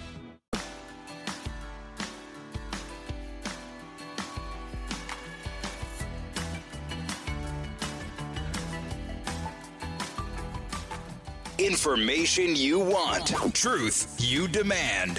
This is the Brian Kilmeade Show. On indoor dining, uh, they're at 25%. They were supposed to go to 50%. I stopped that. Uh, and I just closed them at 10 p.m. And if the numbers continue to go up, we're going to clamp down even more. Isn't that great? Wonderful, inviting guy who gets a paycheck regardless of how the restaurants do, how the gyms do, uh, how your life is. He still gets to do what he does. Got his free mansion. We pay for it on taxpayer dollars. His girls get to visit him. He gets to do his book tour where all these people uh, in New York say what a great leader he is, and he talks about what a bad president Donald Trump is. Wouldn't it be great to be Governor Cuomo? I say no. Uh, joining me now is John Taffer, a guy that knows so many people that have lost everything through this pandemic because restaurants have shut down, been unable to open with restrictions they're unable to thrive in, but has not stopped him from launching uh, Taffer's Taverns. You know, the bar rescue superstar John Taffer joins us now. John, welcome. Ah, good to be back, Brian. John, does that burn you to see a politician talk so haphazardly, uh, so dismissively of the business person? Oh, it does, Brian. And, and, you know, I want to remind us all that the restaurant industry lost more employees than any other in a pandemic. There's a million restaurants coast to coast. And here's what's fascinating, Brian 70% of those restaurants are single unit owners, meaning the classic ma and pa small business in America. And, you know, to me, there's, the cockiness in which it's presented is so disrespectful to those business owners that there's a pride in his action rather than sorrow in his action. That's what really sort of bothered me, Brian, about not only what he said, but the way he said it. And, uh, yeah, I mean, it's the worst. Uh, it's every personification of New York. It's almost a parody of what in, what people think New York is. They're totally not aware that in bending the curve, he destroyed a city. 300,000 households have left New York City. 300,000 in eight months. So even if the restaurants were to open, nobody's working and no one's going. I'm sure I could say the same thing about Chicago. And my goodness, I was in LA two weeks ago. The whole place is boarded up. It took me a half hour to find a place to have breakfast. But when I see that, I think of not my inconvenience. I think of people. I used to waiter, you know, have a, a bars. My whole family. We were out for two weeks. We could have been losing everything. These people are asked to exist out for eight months. But yet, you, John Taffer, said, I'm going to open up Taffer's Tavern, the first of your franchise. Yeah, it's it's interesting timing wise, Brian. But in you know, Georgia, you know, it's it. There was one other thing that really bothered me about the regulatory approach, and that was the separation of restaurants and bars. And you're second generation in this business. Your dad was in it. You're in it. Uh, uh, think about this: bars had to close, but restaurants could stay open. So a bar with food had to close but a restaurant with a bar could stay open. It was ridiculous. Nuts. And then and then what happened was every restaurant became a bar at nine, ten o'clock at night. So imagine being the bar owner. You're shut down, and the restaurant next door to you at 11 o'clock at night is functioning as a bar. So, I mean, it was outrageous the level to which this uh, uh, hurt people. Now, look, we're seven, eight months into debt, many of these businesses, Brian. So, you know, whatever stimulus and hopefully something is created uh, uh, has to happen quickly, and it has to address debt. It can't just address payroll going forward. We have to address debt in the next stimulus package, or we're going to lose many, many more restaurants. Uh, and there's no question about it. I think a lot of people got uh, got their heart broken when they were finally allowed to open up with some indoor dining, 25%, and nobody showed up. And now they have yeah. a 10 o'clock curfew. So to places like Long Island, just think if you're listening around the country suburbs, so now there's a curfew at 10 o'clock. They start handing out styrofoam boxes at 10 o'clock, like uh, hit the road. And believe me, what is happens to the virus at 11 o'clock? I don't get it. I don't get it either. And again, the disrespect to customers, the disrespect to business owners, and the approach to it. You know, you asked about Taffer's Tavern, Brian. I got to tell you a funny story. I started creating Taffer's Tavern two years ago uh, when unemployment was so low that the restaurant industry couldn't find employees. So we were really struggling. And think about the turn that we've taken in a year. A year ago, the restaurant industry's biggest problem was we couldn't find employees. So I said, boy, we got to reinvent the casual uh, restaurant model to accommodate the lack of employees available. So I said, I'm going to reinvent the kitchen. So I created a robotic and computerized kitchen to address the lack of labor. And that's how this started, Brian, which is fascinating. Then when COVID hit, we realized, son of a gun, we got the safest kitchen in the world because it has less human contact by far, less counter Yeah. space, less of. So we wound up with the safest kitchen in the wor- in the world. But that isn't how it started, Brian. It really started based on the the boom in the economy, uh, uh, and not not the pandemic effect upon the economy. Interesting process. Yeah, I know. I remember you de- describing this to me about these new ovens. Uh, and and the way the the ovens work, and you basically you're living in a touchless environment. You are. And the product is produced sous vide. And sous vide is defined as under vacuum. So imagine this you take a steak, you season it, you put it in this very special plastic package, and then you put it in hot water at 135 degrees, which is perfect medium rare. The steak comes up to perfect medium rare in the package, and then you run it through a very specialized oven that chars it and finishes it off, and you have a flawless medium rare steak, identical every time, and it's unbelievably tender and delicious. So those are the kind of technologies that we're using to make this work, and it's exciting, Brian. As a restaurant guy, you, you can specify everything much tighter, have much greater consistency. Uh, uh, the human error factor and inconsistencies are sort of taken out of the equation. But like anything else, it's a franchise, correct? So if I like you're opening up this one, but if I want to open up one in another city, there's certain things I have to do. There's supplies I'm going to get. Uh, I'll have your support. But um, is that the way it's going to work? It is. It's a franchise now. We've sold Washington D.C. and Virginia. We've sold Boston, and there's other markets that we're selling. And yeah, we provide all the support, uh, the training, and all that, like a typical franchise. But it's an ex- exciting time to do it. And here's what's interesting, Brian. In all of this pandemic and turmoil, we came out of the gate hundred percent over budget we're doing great. We've only been open for a couple of weeks. And, you know, another thing about this whole crisis that people don't understand, I have a dear friend who runs a company called Shift4, and they do billions of dollars in credit card processing for the restaurant industry. And nobody knows restaurant numbers better than them. They see how everybody's doing by state and city. They can compare it to last year, et cetera. New Jersey and Connecticut, six weeks ago, were tracking ahead of last year. And nobody talks about that. You think every state is down, every state. Nope.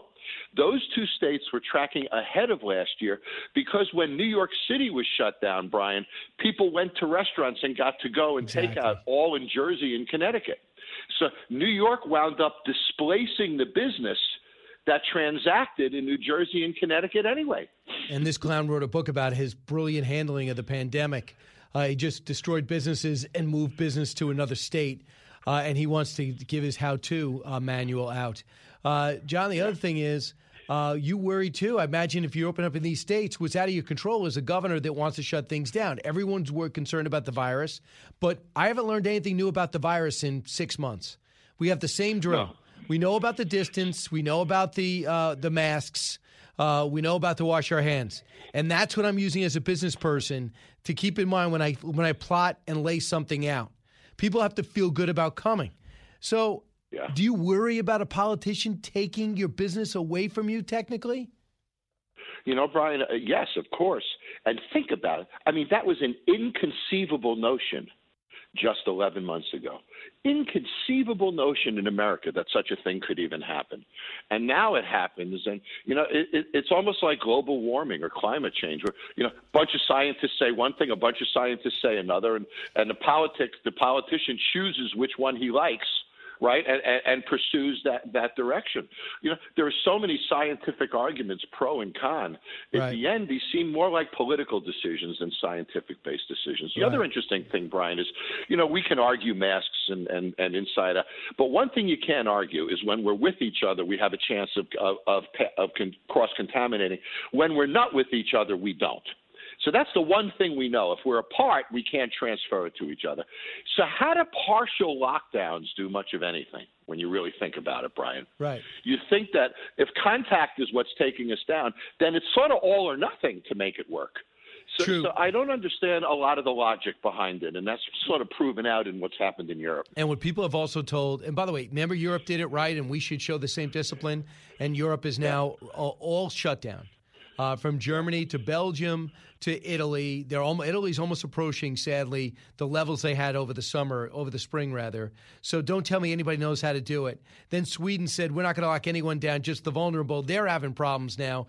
Russia, yep. who lies about everything, the only place that's semi okay is Moscow. The suburbs have been destroyed, and China will just shoot a doctor for speaking out and still has not been candid about how this happened. I salute uh, Japan and South Korea and Taiwan, but those are anomalies as as well as New Zealand. The rest of the world, 170 nations, dealing with the same thing. But I do know this, and mo- no one can, no one denies this. Never before has anyone quarantined a healthy population. And that's what you're doing. And the downside of that is people begin to wilt from the inside. You need interaction from the from the 12 year old student to the 78 year old grandparent. So this this whole yeah. lockdown is a simple answer to something that's more complicated than that. And I want you to hear this guy Austin Bellhart. He's a California CEO and business owner. He was on with Laura last night. I thought you could relate to this. Cut 10. I can't believe it. Um, my business, or one of my companies actually, had a very hard time. We had to furlough a bunch of our staff. Uh, we brought them back. We're now going strong. Uh, my companies are currently thriving. And now we're talking about this second shutdown. You know, honestly, I'm in the business of helping other businesses, and I'm very concerned. Uh, you know, many of comp- many of these businesses that I work with barely survived that first shutdown, and now right before the holidays, a second shutdown, many won't make it. Many people will go bankrupt. Does that sound familiar? Uh, I would say the same exact words, Brian. I guess that's why you played it, but sure. And you know, as one who serves other businesses, uh, uh, the calls that I'm getting, the emails that I'm getting, Brian, it's hard not to have tears come to your eyes.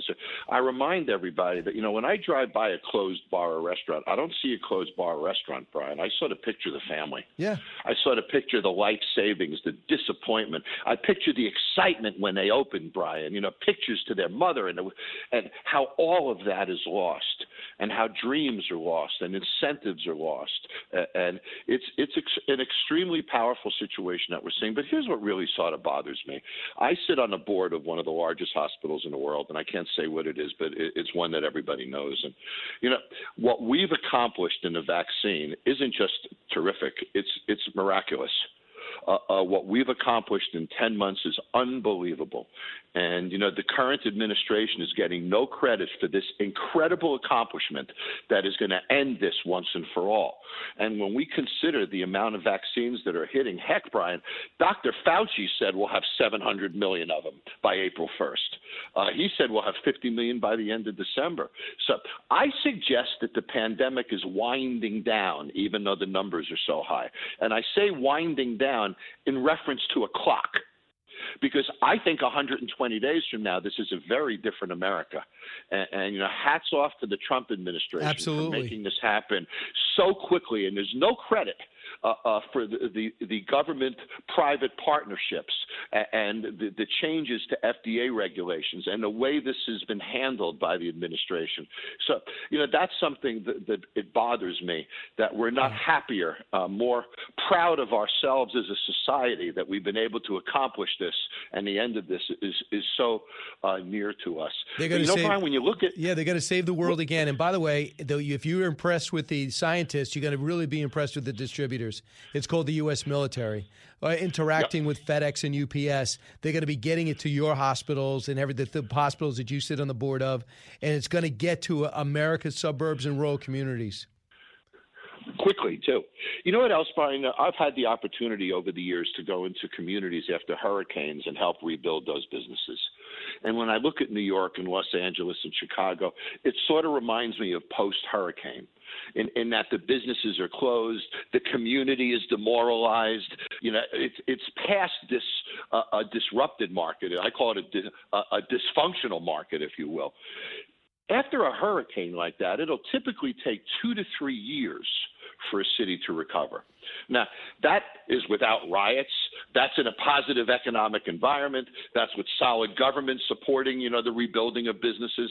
So when you look at it in New York or in LA, Brian, we're looking at years before we see these cities come back to normal life. Right, and we'll work through it. And I just so I just think about all the bars you rescued, the restaurants you saved, and now this is just out of your hands. But there's a lot more for you to do in bar rescue in your uh, in your series, and John, a lot more in the real world of uh, of Taffer's Tavern. Uh, John, can't thank you enough. Is there a place to go if people want to open up their own? Uh, sure. You can go to johntaffer.com and click through, or you can just go to tafferstavern.com. Okay. John, talk to you soon. Always great. Same here, buddy. Take care. That's real world, and that's real world hurdles that we're in, thanks to a lot to do with politicians, but most of all, China. A radio show of the people for the people. You're with Brian Kilmeade. Living the Bream is a podcast hosted by Fox News Channel's Shannon Bream, sharing inspirational stories, personal anecdotes, and an insider's perspective on actions and rulings from the High Court. Subscribe and listen now by going to foxnewspodcasts.com. America's listening to Fox News. From his mouth to, to your ears, it's Brian Kilmeade. For a mere $17,500, you get access to a 12 month private jet membership. It includes a little bit more, too, about $4,000 in uh, flight credits. You also get a $3,500 Costco membership. You get access to events. Costco did team up with Wheels Up, which is a, a private aviation company, and they say that they are accessible and you can pretty much book a jet like this 365 days a year within 24 hours notice. Costco is actually going to let you book a flight. I know Wheels Up, you know, the former Giant kicker is a part of the investors there. Uh, so, the, can you believe you can get that at Costco? You can get everything at Costco, but I know you always love looking into your private jets, even though not as if you have one yet. You know what? Every once in a while, I get an email and I ask how much. I just can't make it make sense. You can't make seventeen thousand five hundred dollars make sense. One day they go, if you act now, you can get it for uh, fifteen grand. It's too yeah, like. And it's my main thing is the dogs. Is that if I want to take the dogs anywhere, since flying is not great commercially, can't mm-hmm. take my dogs are too huge. I'm thinking to myself, rather than driving with them, which tortures them, what if I got them on a plane? But it just doesn't make sense. Yes. But with so with Costco's now offering this rate for a discount. However, you do get some flight credits, but you still then need to pay for the price of the flight. Yeah, you do. But and you got to pay for the pilots. That's why it's always good to have Sean Hannity. He's got his tough decision every day. Should I take the helicopter or the plane? If only the rest of America could just like, you know, give Sean a call, say, hey, Sean, can you help me out? I need to get here. But keep in mind, no one gave him anything. He earned every cent of it. He invested money. He's even got more than radio and TV. So he's earned it all, and he could not be more kind and giving with it. You've been on his plane, right? I have. He's very generous. He insists on making everyone drinks himself. It's like he, oh, yes, true. He is the flight attendant on his own plane. He loves it. Right. I can't believe it. I wonder if Trump's like that on his own plane. You've been on his plane. Right. Before he was president. Before he was president, yes. which is key. And my daughter, who was two at the time, was all upset. She didn't want to be stuck on the couch. She'd rather have cargo. It's the Hemmer Time Podcast. Fox News Channel's Bill Hemmer takes you one on one with engaging personalities covering the critical issues of the day. Find Hemmer Time now by going to FoxNewsPodcasts.com. America's listening to Fox News. From the Fox News radio studios in New York City, giving you opinions and facts with a positive approach. It's Brian Kilmeade. Heard around the world, heard around the country, and coming from New York City, this is the Brian Kilmeade Show. Martha MacCallum, uh, the esteemed broadcaster, newscaster, will be joining us at the bottom of the hour, bringing us the latest news that the Trump administration has asked for two counties to be recounted in Wisconsin. It's going to cost about two million bucks. They are heavily Democratic counties, but the president's got to make up for twenty thousand. He thinks he could find it there. Chris Stirewalt will join us in 20 minutes. Uh, that'll be uh, interesting. BrianKilmeadeShow.com, by the way, where to ever, if you ever want to get the show and can't have to leave your family of affiliates, your local affiliate in the area in which you're listening to now. If you ever want to get the podcast, go to Spotify, go to iTunes, or you could just always watch uh, live on Fox Nation, also iHeart. Let's get to the big three. Now, with the stories you need to know, it's Brian's Big Three. Number three. Are you an expert in voter fraud? No, I'm not. Well, why then is Twitter right now putting purported warnings on virtually any statement about voter fraud. We're simply linking to a broader conversation. That's taking a disputed policy position, and you're a publisher when you're doing that. Ted Cruz on fire. Big tech, big trouble. The brawl on Capitol Hill and what is going to come of it. Everybody understands, including the big Google, Facebook, and Twitter, that you have to have more regulation. Are you on board? Number two. With Thanksgiving around the corner, follow recommendations from medical experts. Getting together with your family via Zoom to ensure your loved ones stay safe is the right thing to do. Wear a mask, take it off when you eat or drink, then put it back on. Keep six feet apart as much as you can. And try not to share utensils. Right, or breath. And those are the same things that we have heard I don't know, for nine months. But these Midwest governors, virus surging, vaccine fast track, state after state begins cracking down on our freedoms to the point where they even want to regulate our houses. Is that okay with you? It is not with me. Number one. This is a slightly different situation from Floyd. These were scanned votes that are on a memory card, whereas Floyd were a, a box of unscanned votes. The reason you have the audit is because human beings are going to make mistakes, and you find those mistakes and you correct those mistakes as you go. Gabriel Sterling, head of elections for uh, Georgia, what a mess. They've already found about, I don't know, 8,000 votes that weren't counted. Fight still tight. Fight till it's right. President Trump gains more votes in Georgia recount while rapidly running out of legal options in Pennsylvania, Nevada, Michigan. But it has not stopped Trump from making big moves, firings, drawdowns, and possible missile strikes of Iran. But is it time for Trump to start transitioning? I say yes. Keep fighting. Keep doing everything you're doing. Go ahead in Wisconsin, finish off in Pennsylvania, continuing the recount up until midnight tonight in Georgia. They got to be done by then. See what you want to do about Arizona. But at the same time, in an office far, far away, just let Biden get his intelligence briefing. Let him know what you're doing on the coronavirus because when he gets the inside information on how well you're doing, that is truly going to be a time in which he understands what he's getting into if he's lucky enough to hold on. So let's talk about big tech yesterday. During our show, we played a couple of clips, and you might have seen some, but most of you, I hope most of you are working or at school.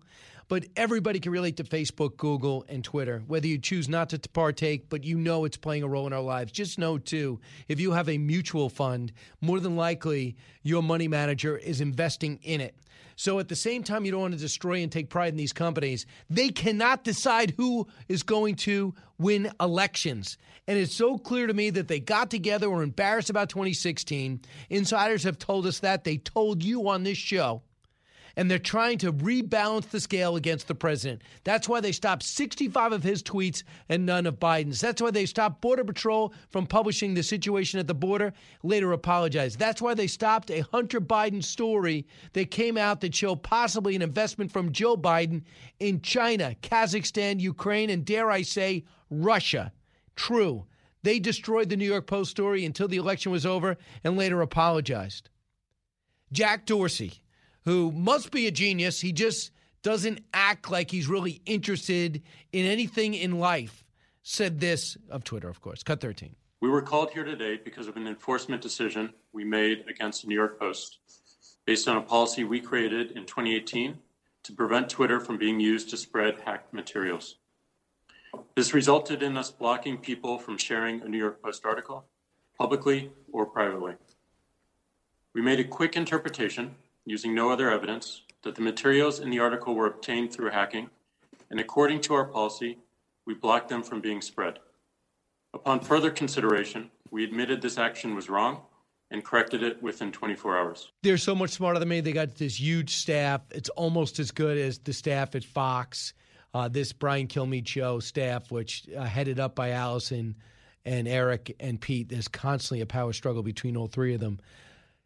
But we all knew it wasn't hacked. We all knew he dropped off the laptop. We all knew the FBI was investigating the laptop. By the way, what happened with that investigation? We all knew these were authenticated. If you had an investigative team, why not pick up the phone and call 1 800 Hunter and say, These are your emails? These were out. The FBI was investigating, they were real. You held it off for no reason. And Joe Biden never has answered questions about Tony Bobulinski, who was asked to come in, who met with Joe Biden at least two times to talk about his investment in that company. And you, after the election's over, you apologize. Sorry, not accepting it. Josh Hawley, senator from Missouri, an impact senator, He's already attorney general, wins a close Senate race, and now making a name for himself. This guy's going to run for president in a few years, no question. He had a whistleblower come forward and talk about the coordination between Google, Facebook, and Twitter on this very issue. Cut 14. Does Facebook coordinate its content moderation policies or efforts in any way with Google or Twitter? Senator, let me be clear about this. Uh, we we do coordinate on and, and share signals on security related topics. But I think it's important to be very clear that that is distinct from the content moderation policies uh, that we or the other companies have. Uh, each company makes its own assessment of the right way to address uh, and deal with that information. Well, I, am talking about content moderation. I'm talking about individuals, websites, hashtags, phrases to ban. Is it your testimony that you do not communicate with Twitter or Google about content moderation? Uh, Senator, we do not coordinate our policies. But the problem is they do, and the worksheet that they showed on the floor revealed it. And they say they do it for security reasons. On the surface, it might be fine, but what if you have an agenda to stop a president you don't deem acceptable to your industry or to the country? And then you could apologize later. Ted Cruz, cut 15. Are you an expert in voter fraud? No, I'm not. Well, why then is Twitter right now putting purported warnings on virtually any statement about voter fraud? We're we're simply linking to a broader conversation so that people have more information. No, no, you're not. You put up a page that says, "quote Voter fraud of any kind is exceedingly rare in the United States." That's not linking to a broader conversation. That's taking a disputed policy position, and you're a publisher when you're doing that. Just keep in mind, these are the smartest guys in the country. They're playing games with us. They said if you mention voter fraud, you freeze the account, like the President of the United States. They have no problem doing that. When you found out that at least 5,000 ballots weren't counted in Georgia and they were ready to certify the results until a, recount, you could say investigating voter fraud, or you might want to put a tag on it. I'm not sure. But are you going to get to the point where if you say voter fraud was committed in X state, that you're going to do your own investigation, and decide whether it's right or not. I don't think people should really be involved in that level. If you want to publish, I want everyone dead in that state, that's a problem. Crowded firehouse, that whole analogy works. But if someone says there's massive fraud going on, that's their opinion. I thought they'd be able to put that out, almost letters to the editor, which I heard that's what basically Facebook and Twitter is. Google as well, suppressing certain trends to show that maybe things aren't happening the way they should. So I ask you this. Is it time for regulation? At the same time, I'm proud of those companies, what they were able to do and dominate the world. But they changed their rules for China, communist country. They suppress information in China, communist country, in order to get the ads, in order to get the money. In Vietnam, same thing. Maybe that's a good business model. But over here, they're suppressing on their own people things that they don't feel we should know. Are you okay with that?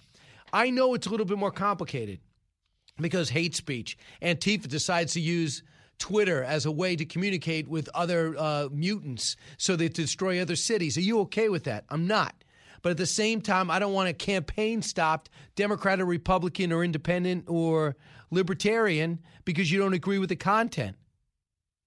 But we are agreeing with this. Since 1996, there has not been major regulation. They all are looking, uh, including the big the big guns in Silicon Valley. The Republicans and Democrats are looking to make it more transparent and go over a new regulatory framework. If sincere, they could get something done. I don't want to throttle them, but they have to know that if they're going to destroy you, me, or the company we're with, that they're going to de- destroy and suppress and shadow ban our followers because they have a political agenda or look at us as dangerous because we don't agree with them, that's an issue. I love the fact that this group Parler is moving up. Got 10 million followers, just scratching the surface on Twitter, but it shows the free market. We don't trust Twitter. We're moving on. That I found fascinating yesterday. Very rarely do these have real fireworks. Uh, no one was showing for an election, and I really saw substance where Blumenthal and Cory Booker were playing politics and saying the president is dangerous. These other guys were saying, wait, content is dangerous, and you just put your hand on the scale with an election. And then playing dumb when I know you're the smartest people around is just insulting. And these CEOs who aren't involved day to day put the CEO the CFO next to them. So they can't say, I'll get back to you because they never do. That's got to be the next time. When we come back, we talk about politics, we talk about the recounts, we talk about the transition, uh, and we also uh, talk about where we go from here with this, this election. Uh, we'll have Chris Stirewalt next. This is the Brian Kilmeade Show. Diving deep into today's top stories, it's Brian Kilmeade. Fox Nation presents podcasts Women of the Bible Speak. I'm Shannon Bream, host of Fox News at Night and author of the new book, Women of the Bible Speak The Wisdom of 16 Women and Their Lessons for Today. Subscribe now on Apple Podcasts, Spotify, FoxNewsPodcast.com, or wherever you download your podcasts.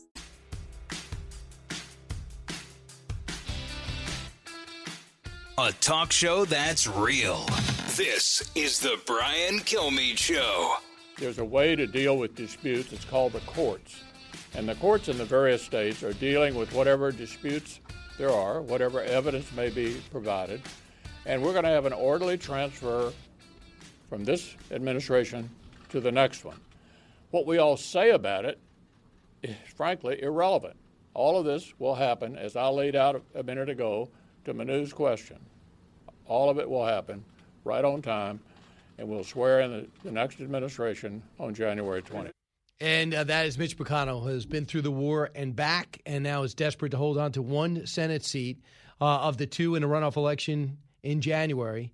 And then he stays in power in the majority.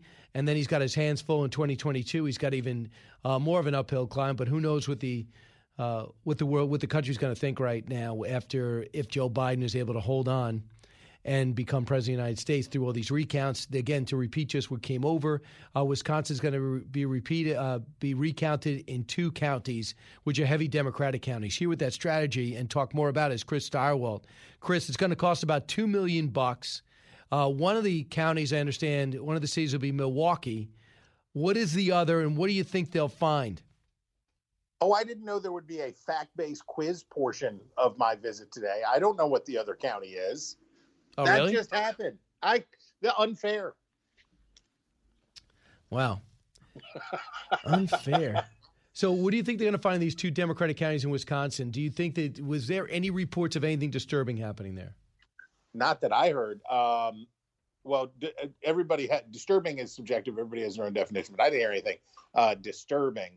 You know, it's important for people to remember on recounts the largest ever change in votes on a statewide recount in history was in Florida, and it was like 1,200 votes. That's the largest ever. Mostly recounts change a few hundred votes. Um, and it's important for Republicans to manage their expectations in Georgia and in Wisconsin and in other places. When you're down 20,000 votes, a recount in two, even even if it was a even if there was a high error rate, relatively speaking, it would be very unlikely to reverse the outcome. How, how disturbing is it that they found all these votes that were just uncounted? Oh, forgot to upload on a flash drive. Oh, human error. The president was able to pick up um, about 700 votes two days ago and about 400 votes yesterday. Does that bother you? No, that happens all the time. When you have when you have 150, 160 million people do something, uh, human beings are going to forget to do stuff and they're going to flick the wrong thing. That's why we so that's why every jurisdiction in the United States does a canvass, uh, which is usually a week or so after the election. The officials go back through and they check every did everybody do what they were supposed to do. They they they do the punch list and go through and make sure that everything was done the right way. So, uh, so there. So here not- are the two. Here are the two. C, uh, the two counties: Milwaukee and Dane. Uh, the two most democratic counties in the state. Yep. Dane Dane is Dane is University of Wisconsin at Madison. So, what do you think the theory is there that uh, since they got such a little turnout, they think they got more? So, do you go in? Do you try to mine a Democratic county then mine a Repu- max a Republican one? That's interesting. Well, so if you're trying to, so first of all, you're trying to save money. A statewide recount is like seven point whatever million, seven point three million dollars. Um, so they're trying to save money, I suppose. Those uh, with Milwaukee County, it's it's uh, it's more obvious because it's just that's where the most number of votes are. So you'd go for a place that had you got you were going to get a lot of bang for your buck, even in a place where that's heavily Democratic. you're still going to have just by volume. I'll, I'll put it this way: there are a lot more Republicans in New York, the state of New York, than they are in Wyoming. Uh, so uh, when you go to a place with big numbers, you're likely to get more of what you're looking for. Uh, but you know, you could you can see how maybe a couple hundred votes might shift as a result of this. Sure. Uh, so looking at the legal front, Pennsylvania seems to be this week uh, all or nothing. Right? They tried their latest legal challenge yesterday, and where are we at in Pennsylvania? Uh, it, I mean, it looks like Pennsylvania is going to certify the. You have the, you have the one complaint. You have the original complaint about the uh, commingled uh, ballots, and then that wasn't the case, so that goes away. And then there was the counting room stuff, and then when they didn't, when they had to admit that there were people in the room, then that went away. So you know, I I, I can't imagine Pennsylvania not certifying this week. Why don't they? Do, why didn't Georgia try to take a revisit the Senate votes while they're while they're doing the, the presidential votes? Well, I suppose that they didn't want to or need to. You know, the recount. The, so the, the question in the Senate is so there's no question that the special, the the Kelly Loeffler race is going to a runoff, right? That is, True. they could recount it 30 times because uh, nobody was close to 51 percent. Uh, on the Isakson race, or not, not the Isakson race, I'm sorry, on the Perdue race, I don't know that it would advantage Perdue necessarily to fool around with that. Uh, I would say you're you're going to a runoff. You go to try to win the runoff, uh, and I don't think that the recount would have changed that. What are you doing today, Chris? Keeping it real, like I do every day, Brian. Hmm. Okay, that means That's how I get down. All right, so get down, keep it real, uh, and stay within yourself. All while wearing a bow tie. It's Absolutely. You wake up in a bow tie. Chris Stirewalt, thanks so much. Yeah, man. You got it. 1 408 7669. Uh, we're going to come back. Uh, Martha is going to join me in studio. You're listening to The Brian Kilmeade Show. On Fox Nation, you can watch us too. So try to do that. It's another reason to get that great app. Jason in the House, the Jason Chaffetz podcast. Dive deeper than the headlines and the party lines as I take on American life, politics, and entertainment. Subscribe now on FoxNewsPodcast.com or wherever you download podcasts. A radio show like no other. It's Brian Kilmeade. Now, before I begin, Madam President, I want to remind senators to wear a mask as much as possible on the floor. I personally take my mask off when I'm addressing the chair, so long as other senators or staff are not nearby. Otherwise, a mask should be worn at all times on the floor. This is not only for the safety of other senators, this is for the safety of our staffs, everyone who works here on the floor, and everyone who works here in this building. And that was Senator uh, Chuck Schumer and I just uh, give me a second before I introduce Martha MacCallum. I got to write down all those great instructions Chuck Schumer told us to always wear a mask and that he always wears a mask. So let me see. For the last eight months, we heard keep your distance, wear a mask, and wash your hands. Let me see. The latest information is the same thing. The only difference is there are less people in business, there are less kids in school, and uh, sadly, there are people getting the virus, but a lot more in terms of, uh, luckily, uh, a lot more less fatalities. And for people under 50, I think uh, Dr. Atlas told us yesterday 99.5% chance you're going to be fine. With me right now is Martha MacCallum. I can learn so much from Chuck Schumer, and today's no exception. and I'm sorry for your late introduction, Martha, as you get set to host your show tonight at 7 o'clock. Eastern. Good to be here, Brian. Always nice to see you. Yeah, um, you know, it's true. We've had the same instructions basically for all these months, right?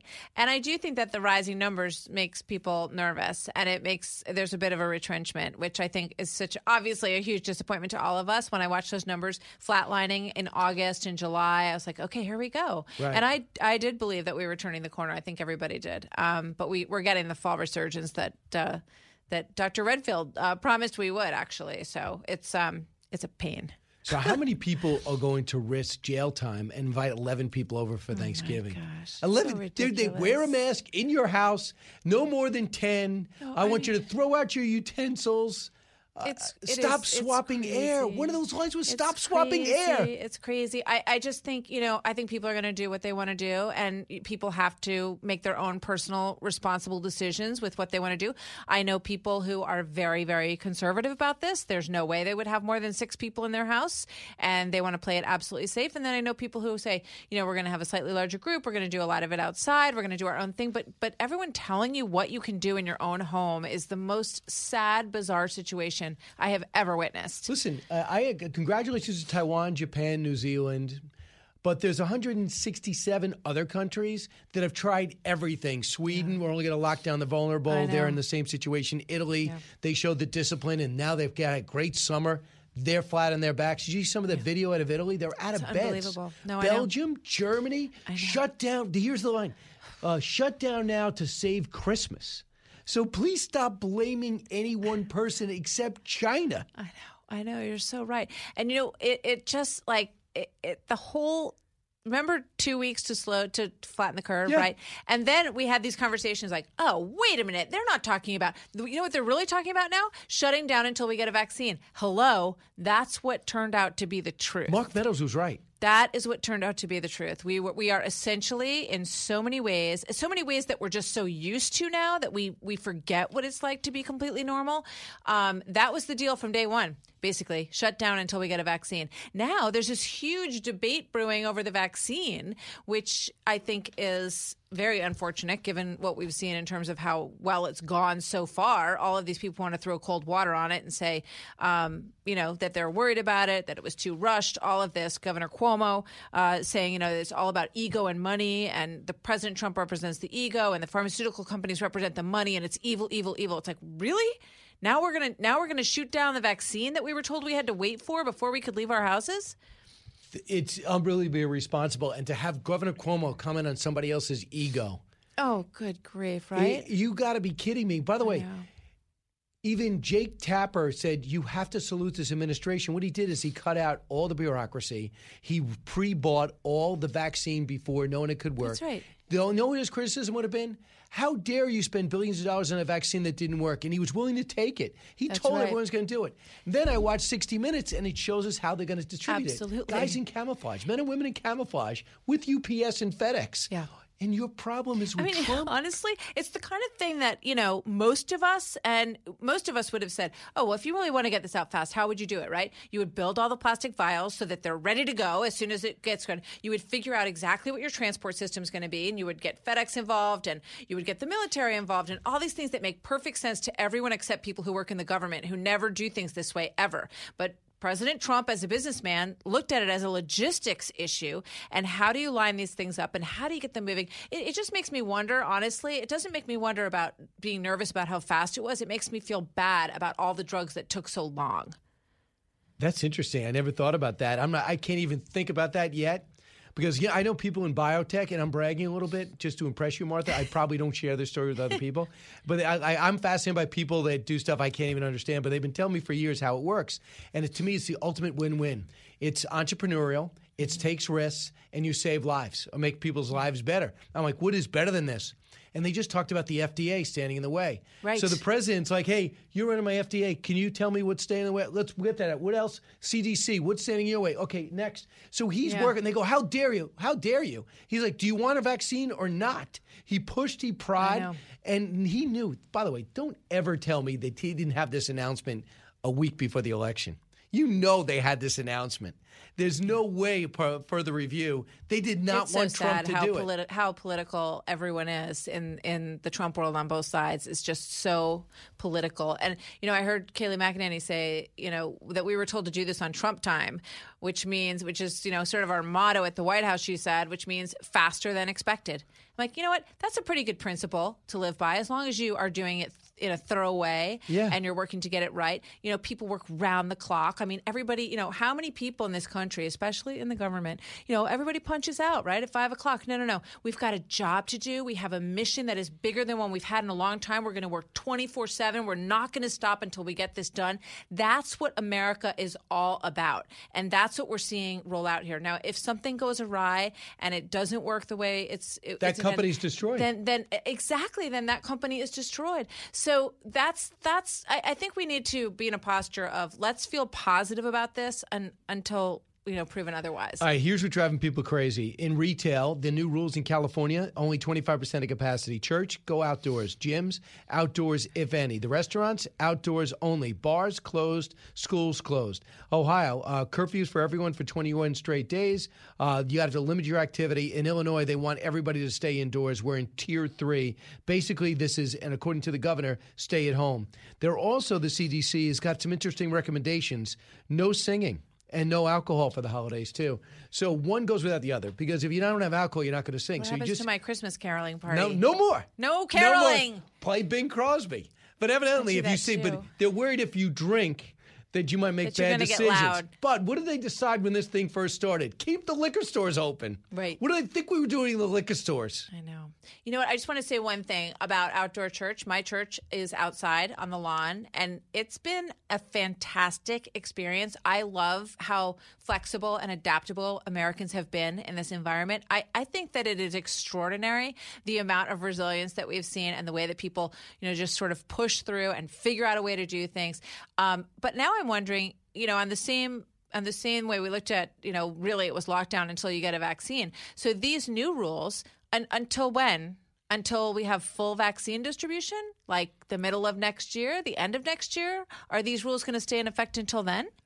Wow, uh, good. I don't, they can't be. They can't be. I mean, until we see the numbers go down. But you just have to basically understand that in your if you're a governor and you're a mayor, you you we can't afford to write 50 states checks for all the businesses and all the people that are losing their living. We have to learn to live with it. This whole shutdown, and Well, I'll give you the been my motto. I What- just think you, you know, there are people who want to live within every single set parameter, and then there are people who made a decision to say, "I'm going to live with it. I'm going to be careful. I'm going to wear my mask. I'm going to use my hand sanitizer if I have to get on an airplane. But I'm going to live with the virus. I'm not going to not live because of the virus." Exactly. And, and the only thing I would say is if you keep shutting everything down, there's no place for us to live. Nowhere to go. can't go. play sports, can't watch sports, you can't, you can't you know, can't go to sporting events. So there will be in a lot of places there is no church. There certainly isn't any concerts. Can't be have any restaurants. You can't sit at a bar. Because meanwhile, I walked into a bar the other night. I saw plexiglass. They actually built little lifts on tables to separate the tables in restaurants. They put all this investment in to be so coronavirus friendly, worked and then they're told you're closed at ten and buckle up because this stupid governor in New York is going to do it again. it's I, I I just I feel for all of these businesses in New York City breaks my heart. I mean, 300,000 have left in I'm- eight months. No, this city is not going to recover for years and years and years because of the economic damage that has been perpetuated on it. And the, the New York lost. I think about 36,000 people, almost 36,000 people in the state and the city.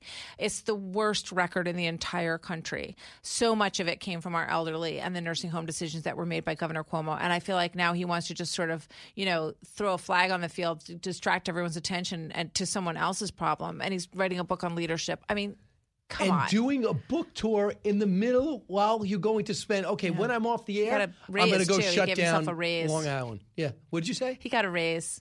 Raised himself. Yeah. two hundred to two hundred twenty-five thousand dollars a year. He deserves The- it, don't you think? You know what the best example is? Schools. So if I run a Catholic school and I'm looking to get tuition, they actually have open houses where they try to get people to come. And then we watch uh, private schools, these uh, charter schools. They try to get school going. Guess what? People are leaving the public schools. They're going to the private schools because there's an incentive for them to open, to put arrows on the ground, to protect the teachers, rotate the teachers And out there I- are know, vulnerable. Brian, can I just say one thing about that? There was discussion that an executive order that the president might try to push through this school choice option for people right now before January 20th that makes your tax dollars that go towards education portable so that you could say, okay, you know what? My school spends $11,000 per student. I'm going to take that $11,000 and I'm going to this Catholic school. They are open and that's my choice. That's where I want my child to be. This will never happen in the next administration where they're considering putting Randi Weingarten in charge of the Department of Education. Okay? It will never She's happen. the public, moment yeah. is now. If this opportunity is going to happen, it has to happen right now. And there's so many people of all faiths and backgrounds and political stripes who would be very happy with that. Won't he just undo it though? with an executive order. That I mean, that's and this is what I laugh take at people. away people's right Yeah. to take their child to a, another Right. school. Really? This is this is what's unbelievable is that people voted. They didn't like his tweets. They didn't like this. They they wish he didn't get the virus. They wish he would talk about masks more. But you have to understand in the big picture, this is what you're getting. You understand? You're going to watch. They're going to look to put these programs forward, and they're going to strip the Pentagon bare. They're going to gut all these branches. They're going to say we have Well, enough missiles. That's what I would only AOC, say the genius, That maybe if we'd heard more about those things, um, maybe the outcome would have been a little bit different. couldn't get past the virus. He certainly didn't get any of those questions. Hey, uh, listen, we're going to come right back. Martha's going to tell us what's on our show exclusively to us, and then she's going to tell us who she wants to book, and then she's going to tell us who her actually is actually booking, and see if there's a difference. It's going to be a home game. Back in a moment. Holding our politicians' feet to the fire, no matter who they are. That's Brian Kilmeade. The more you listen, the more you'll know. It's Brian Kilmeade. Welcome back. Got a few more minutes with Martha to finish up this hour. Martha MacCallum. Uh, we know about something new about the election. The president's going to spend about $2 million and get two counties uh, recounted in Wisconsin, Democratic counties. He's got to make up 20,000 votes. He's got to make up just over under 14,000 in Georgia, 53,000 in Pennsylvania. What do you think he sees in Wisconsin? Hope? Or do you think he's got a lead? Yeah, you know, I, I don't know. Um, there's sort of two layers. There's the Hail Mary layer, which is overturning enough votes to make a difference. It looks like that's a very narrow path, but he has every right to do it, as we keep saying over and over. And it's only been two weeks, uh, so we've certainly had times in our history when it took a lot longer than this, so that's okay. Um, then there's the layer of election integrity across the country and shining a big light on it. I think that President Trump is not going to go away on this issue no matter what happens. And I think that when you look at the importance of Georgia at this point, I almost feel like, you know, they need to create an completely different system to do Georgia in just a few weeks. Um, they've got it's got to be transparent. You've got to have both people, Republicans and Democrats, sitting at the table and at the at the go point. Okay, we are now ready to start counting. We are both satisfied with the amount of exposure we have to to see what you're counting, and we are now ready to begin start counting. Um, and the signature match thing has just turned out to be ridiculous. Ridiculous. I had a guy on last night from Nevada who did a test and basically eight signatures that he did the signature and then he had the person copy the way he wrote their name on the envelope, which didn't match at all what the state had on record. Eight of the nine got through. Of course. It's a ridiculous system. It I mean, is. your phone knows everything about you. We we learned that over and over. We saw it on, on the Hill with the testimony with um, with Twitter and Facebook. You, the ballot is ridiculous. I mean, think about the way we do this. It's ridiculous. Well, I'll tell you what. Thumbprint, photo, something. Please, please. I, I just show your license to get in, like you get on a plane, and we all know that's not. not that that's hard. not. Yeah, that is not voter suppression. It's Every not. logical person knows this, uh, and there's nobody I know that can't that can't get a uh, ID. There's no one. If you're here with a green card, you have ID. If you're, Right. uh, which by the way, you shouldn't be voting. But I'm just saying that every you can't do anything in life without and think ID. about the voter, the get out the vote efforts, right? To register people. Do the same thing six months ahead to say, you know what, you need a driver's license if you want to vote. So let's let's do that. Let's get the picture. Let's get it official. Let's make sure you're who you say you are, and start that process early. If the same amount of effort went into get out the vote to just get people licensed so they have proper ID, it's a very small uh, part of the population, I believe, that would have Right. any difficulty at all, and we should help them do it. Here's what Newt said uh, last night with Sean about the Georgia legislator. He says they need to redo things. Five. I'm very concerned that even though I think uh, uh, Warnock is an extraordinarily radical candidate, and and uh, that essentially Ossoff is a product of Hollywood and Silicon Valley, uh, nonetheless, even if we win the campaign, if we don't fix this election system, and the governor and the secretary of state have been absolutely useless in trying to get this thing fixed. Republicans. We have the House, we have the Senate. The Georgia legislature could come in next Monday. Uh, they could fix a fair amount of this. and he knows Georgia. That's where he's from. And this Brian Kemp is invisible. This this Secretary of State, what a clown, Pro, provocative and um, and obstinate. Saying Lindsey Graham's trying to tell him to throw out healthy ballots. No, I, I completely agree with Newt Gingrich. I mean, that's what every American should agree with that you need to have total transparency in this vote.